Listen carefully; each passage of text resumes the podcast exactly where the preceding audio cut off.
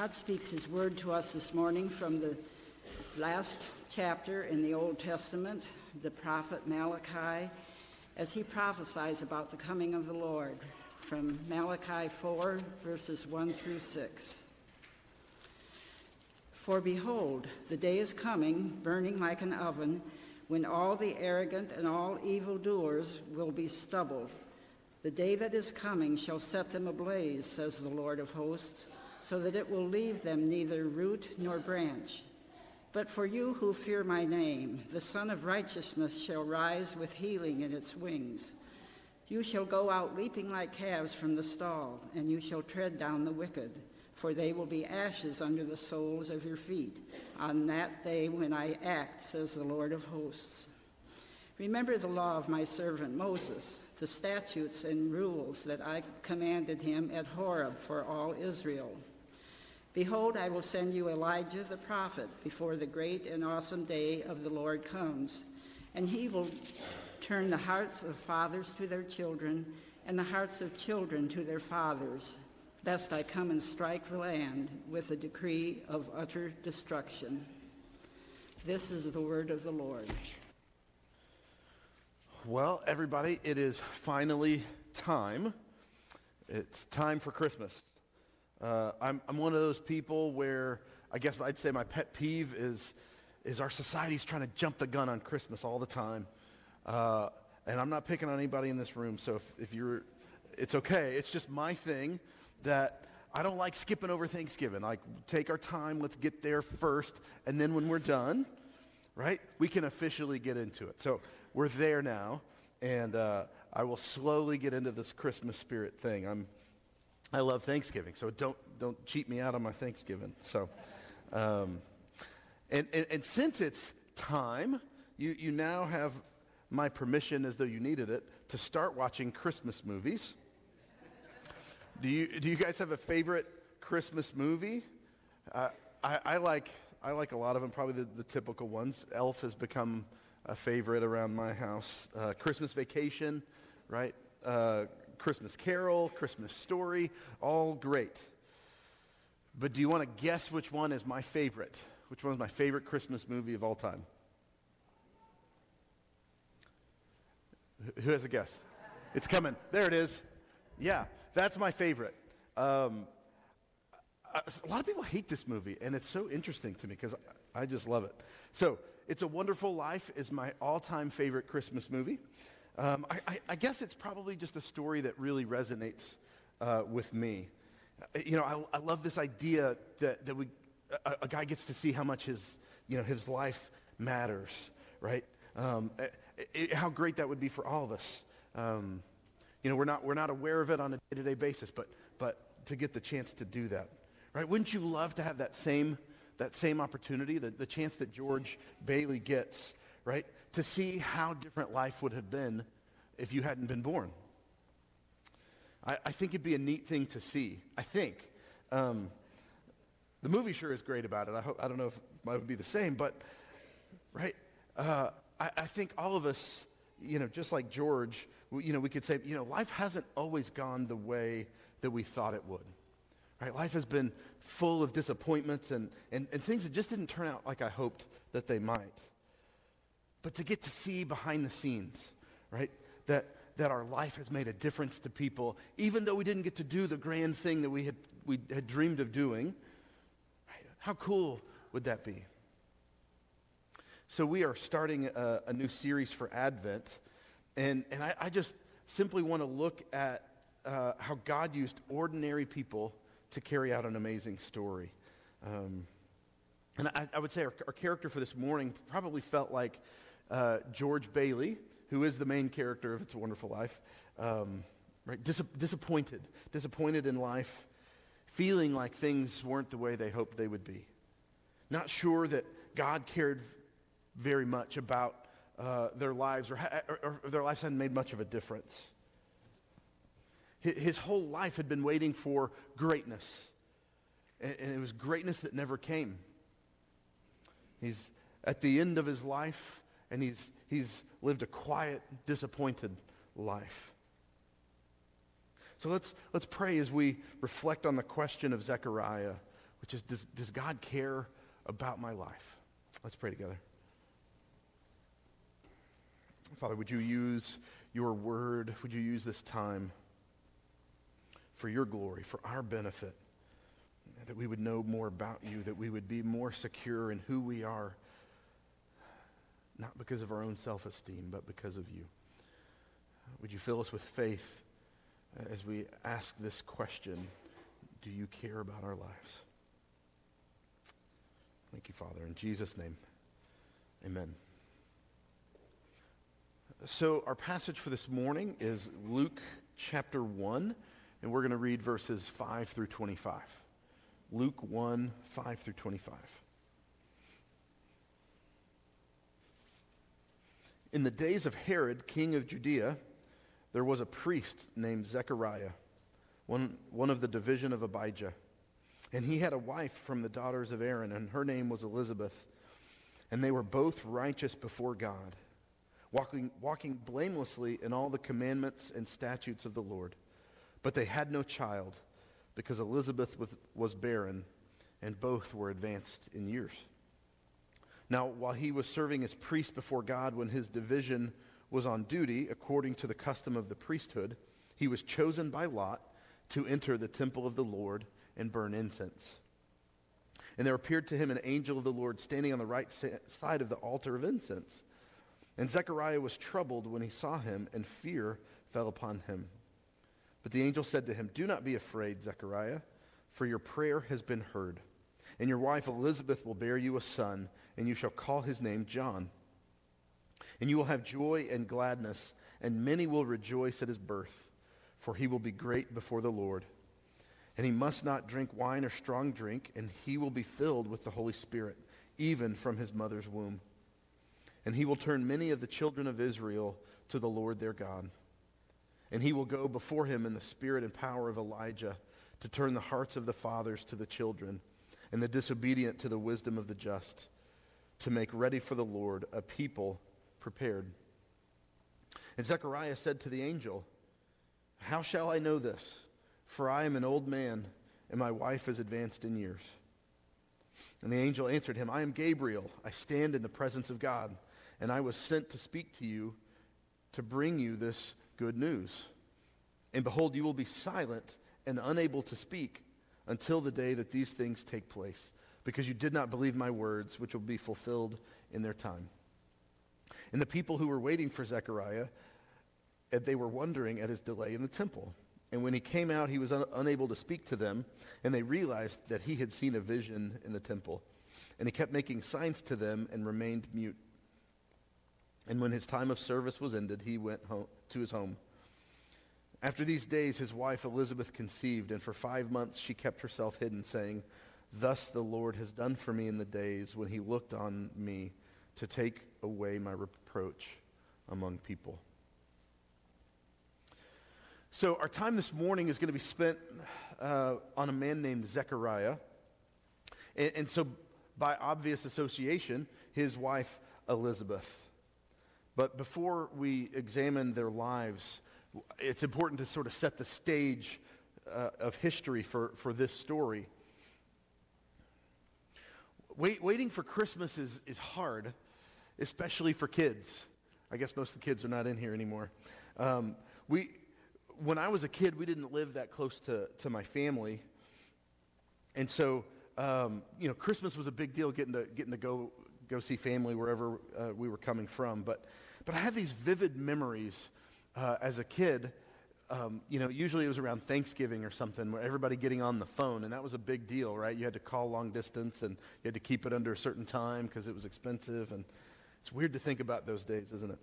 Um, but one of the things that, so my grandparents would always do is say, okay, we need to talk to you. Tell your parents to leave the room because we, we have to ask you some questions.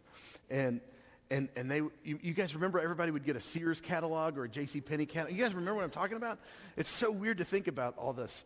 But, um, you know, you get the catalog and they say, okay, get your catalog out and, and circle all the things that you want uh, on there and then, and then tell us some of those. And so, um, you know, I remember going, okay, turn to page 418 and there's these Legos and then turn to, you know, and, because they wanted to know exactly what we wanted. But, you know, they'd ask for, you know, several different things. And, and, and I just always remember getting off that phone call, right? And did anybody do this? You guys know what I'm talking about? Is this a, okay, just making sure that you guys are with me. So I just, uh, you get off the phone and, and you're going, oh man, you know, how many days till Christmas? And are they going to order the right thing? Are they going to, is it going to come? Which thing are they picking out? You just didn't know. And, and there was a chance you might get a knitted sweater or something instead. But, um, but, you know, you're just hoping, please let it be the G.I. Joe that I picked out of this year's catalog, right? Um, was I, was I going to get the thing that I asked for? That was kind of always the, the, the, the, the, the thing that was in the pit of your stomach, right? Am I going to get it? And, Christmas kind of is just a time of, of waiting. And, and, and it's interesting that Christmas started that way uh, also. So in our story now, it's been 400 years. Right? 400 years is such a long time. Um, 400 years since the end of the Old Testament, since these words of Malachi that we just, uh, we just read. Right? God hasn't spoken to his people in 400 years. But he, but he left them with a promise. That, that passage we read in Malachi is, is, is this interesting promise that, that God is about to do something huge. But the promise hasn't come yet. Right? They didn't know when it would come, but it hasn't come yet, and it's been 400 years. And so, so the Jews are, are at this point in time living as a conquered people, right? And they've had several uh, other nations that have conquered them and, and, and subdued them over the last 400 years. But at this point, they're under the occupation of the Romans. They had no army. They had no ability to fight back. They just were kind of this conquered, hopeless people. The, ma- the main guy in charge is a, a man by the, by the name of Herod the Great, but for the, for the Jews, he was not great by any means. He was, he was terrible. He does one interesting thing, though. He, he realizes that the Jews have been kind of pushing back and fighting, and he's trying to stop this rebellion of theirs. And he says, Look, will you guys stop fighting me if I build you a temple, right? It got destroyed several times. The, the Greeks especially desecrated the thing. I mean, it's in rubble if I build you a temple, will you, will you leave me alone and stop fighting me? Right? Can we just get along? And so they kind of agree to that. And so Herod builds this temple. It takes him, you know, 40 years to do it. And, um, and, and there it is. But the first thing he puts on the temple is an, a Roman eagle. In, in the Jews' mind, he desecrated it again, right? He puts a Roman eagle up there as a symbol to say, this is, it may be your temple, but it's mine, and it's under my control, and I can do whatever I want with it. So, not good. Um, conquered people, no hope. They have their temple back, kinda, but they're still waiting. Right? They're waiting for God to do something, to send some sort of hope. Right? You think Christmas, waiting for Christmas is hard. Try waiting 400 years and seeing nothing but bad news. This is the, set, the setting of, of the very first Christmas. And, and many Jews had just totally given up. They just had lost hope, totally given up that God was going to do anything. All of it was over. They didn't have hearts that were still waiting. They didn't have hearts that were prepared for him. So the, the end of the, the book of Malachi, we see this idea, right? This, this promise that God is, is going to send Elijah again, which is, which is a very strange thing, right? But he's going to send Elijah again. And Elijah is going to be the one who prepares the way for this messenger, this mediator, this, this Messiah right? The Son of God, this Son of David, the, the, the, King of Israel, right? That's the promise that they've, they've had, that, that something big is coming, this Messiah. And Elijah's going to be the one that prepares the way. So now let's meet Zechariah. Zechariah means God remembers. God remembers. And, and we're about to see that, that even though Zechariah might feel like God has forgotten him, the opposite is true. God remembers Zechariah and, and he remembers his people, Israel. Zechariah's wife, his, her name is Elizabeth. And, and the, the name Elizabeth means God is my oath. God is my oath. And God is indeed about to make an oath, a promise that is going to bring light, that's going to eradicate darkness. The, the darkness that both Zechariah and, and Elizabeth have lived under. And, and it's a darkness that, that Israel has experienced as a people for, for over 400 years. Our passage tells us that Zechariah and Elizabeth have both come from priestly families, which is a big deal. Uh, in the Jewish culture, that, that would have meant they were kind of like doubly blessed. They were people of high esteem. They were both priestly families. And, and we read that they are righteous before God, that they keep his commands. Now, that doesn't mean that they've never sinned. But, but the, the, the description that, that they are righteous means that they have, they have lived their lives in an effort to please God. Right? That's been the, the, the theme of their life. They're not perfect, but they have been waiting. They've been true to the promise, and they've tried to please God in their lives. And yet, in spite of all of that, in spite of trying to please God, in spite of all their service for him, there is a sadness because they have not been able to have a child. So let me just kind of bookmark that and say this is one of the m- many places in Scripture where we see that devotion to God does not guarantee a life free of heartache and trouble and difficulty. And anybody who tells you that is, doesn't understand Scriptures. And just look at these two people who have gone through everything, and they're faithful to God.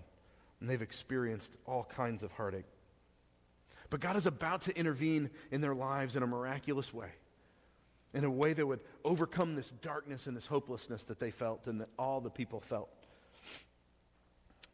In those days, the inability to have a child was seen as a curse. It meant you had done something especially wrong against God. Especially wrong. And especially, and you would say probably, of course that's the case, it would be against the woman. Right? It was never Zechariah's fault. It was going to be Elizabeth's fault, especially in the eyes of the people. Elizabeth must have done something very, very wrong. Right? Had she been unfaithful? Had she, what had she done that, that made her not able uh, to have children? And, and so everyone who saw them probably thought, this priest and his wife, what a, what a, you know, how despicable that they haven't been able to have children. What a shame. They must have done something wrong. Elizabeth must be a terrible woman. So they lived their lives in this kind of shame, which is a, a, an awful thing. But, but now we read that they are old. They're old enough that their hope of having children had gone. There, there, are some traditions that say they were in their 80s, but we know that they're at least in their 60s. To get the description of being old in, in Scripture means you're in your 60s. And they had given up on waiting for children. They've probably stopped the prayer of asking for a child, which is why it's interesting that the angel says, Your prayer has been answered. Most think it means he had been praying for the restoration of Israel, for redemption of the people, but he was going to use a child to do that very thing. Just kind of an interesting thought. But the time had come, they had prayed, and there was still no hope. The, the, the, the possibility for having children had, had gone for them. But, but the passage tells us that Zechariah has, has got something cool going on in his life, and that is that he's been selected to go into the temple and offer incense. Uh, the estimates that there were over 20,000 priests at this time, and, and to, they would draw lots, right? And, and so you kind of, it was kind of like winning the lottery. And, and so it was this great honor to do it. And it was a once in a lifetime honor because once you'd been selected, you never got to do it again. So this was his one and only time to ever go into the temple, to get to offer the incense. Um, this was it. This was everything he had been working for his whole life as a priest. This was his biggest day. And there he is, right? You can imagine uh, you can imagine his probably nervousness, excitement. He's going into the temple. Like, what, a, what, a, uh, what an honor. And in this big moment, God steps in. And, and an angel appears before him while he's burning the incense. And the, he, tells them that good news has come. Not to be afraid. That God is about to do a miracle and give Elizabeth a child. And, and he even says, look, his name is going to be John. And we find out this is more than just about hope for Zechariah and Elizabeth. This is not just any baby, right? This is going to be a miracle baby, but it's going to be even more than that. It's going to be about the big story that all Israel had been waiting for. The Messiah, this promised Messiah from 400 years ago, is on the way. The, the prophecy about from Malachi about Elijah coming and, and this future king of Israel, this, this messenger, mediator, Messiah. It's time. It's time now. And, and I find it interesting that, that Zechariah asks a question, right? A seemingly innocent question, right? Well, how's that going to work, right? I'm an old man. My wife's an old woman. How is this going to work? Gabriel? He, he's just wondering, how's she going to get pregnant in, in her old age? I, I guess I would just say, I, I think probably God knows the heart, right? Because we'll see Mary in a couple of weeks. She asks a question. She's going to say, how can this be? And there's an, a reason why she's going to doubt why she can have a child. He, he's asking a similar question. But it seems as though God knows the heart of Zechariah. Right? There's, there's doubt in his heart. And it, it's interesting. God is going to shut his mouth he says, look, you're not going to get to tell the good news, but you're not going to get to be in on telling the story until John is here. And then John will tell the story. It's interesting. I think God knows our hearts. Sometimes we, we have the right things to say. We know the right things to say. We don't always mean it. And our hearts aren't where they should be. There are many times that I, I pray something like, your will be done, God, but I probably don't mean it. I want his will to be done as long as it fits my will. That's a great win-win, right? God, your will be done, but if it doesn't look like mine, then I'm kind of not hoping for it. Zechariah is in an odd moment of history and, and an unexpected moment. And, and so it's, it's understandable that he would have doubts. But it is odd. This priest who trusts God apparently has just been praying there as he's burning the incense on the behalf of the people probably on behalf of himself and his wife. An angel says, I'm going to answer all your prayers. And Zechariah hesitates. He hesitates.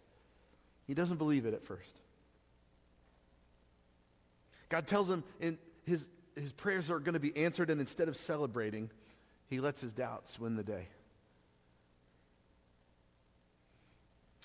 The first thing I want to say about this is, is to say, don't stop praying looking at Zechariah's life. There, there are things in life that seem hopeless. There are things that seem improbable. There are things that we've been praying for for a long time that we start to think, well, I guess God's not going to do anything about it, so I'm, I'm going to give up on that prayer.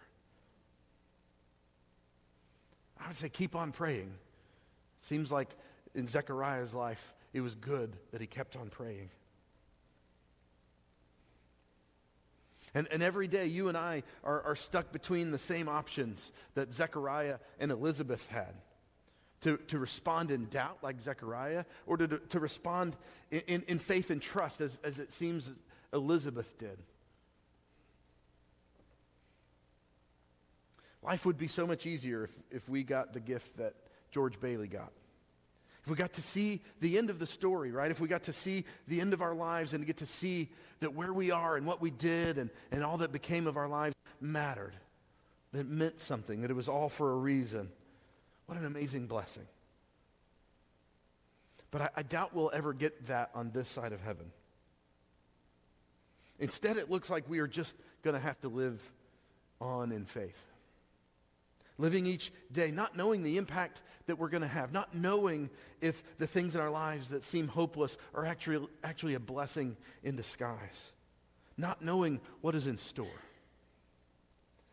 A, a life that includes struggle and a life that includes waiting seems like that's what is, is in store for us. But in all of that, life is so simple. It boils down to one thing, and that is trust. The, the story of Zechariah, the question is, does your life look like a person who trusts God with everything? That was, that was the decision of Zechariah. Advent culminates in, in common people like Zechariah, which means God remembers. And it dwells in faithful women like Elizabeth, which means God is my oath. And it carries into the birth of John, whose name means God has been gracious. They remind us that from the beginning, God has been the author of a story that results in bringing hope. Hope in the midst of a dark world. Uh, that, that those in the dark would see the light and call upon this coming Savior, this coming mediator, this coming Messiah, Jesus. So does God care about my life? Does God care about your life?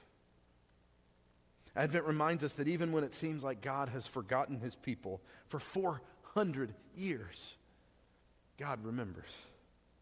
It reminds us that God is faithful to carry out the oath that he has made. The, the oath that he made with Adam and with Abraham and every generation of his people throughout history, that he would send a Savior, the Messiah who would bring hope to the world. And it de- reminds us, as John's name says, that God delights in extending his grace to us. Let's pray. Father, would we stop in our lives, see, see the lives of people like Zechariah, like Elizabeth, living in a dark time, in a dark world, in a place that seems like everything's getting worse and there is no hope, would we stop and be, be reminded of the promise? The promise of Jesus. Would you remind us that we can have hope because of your great love for us, because of a way that was made would we see this Advent season as a, a great reminder of the cost that was paid on our behalf? That we could look forward uh, to celebrating light in a dark place. God, fill us with hope, not just today, but going forward every day from now on. In Jesus' name, amen.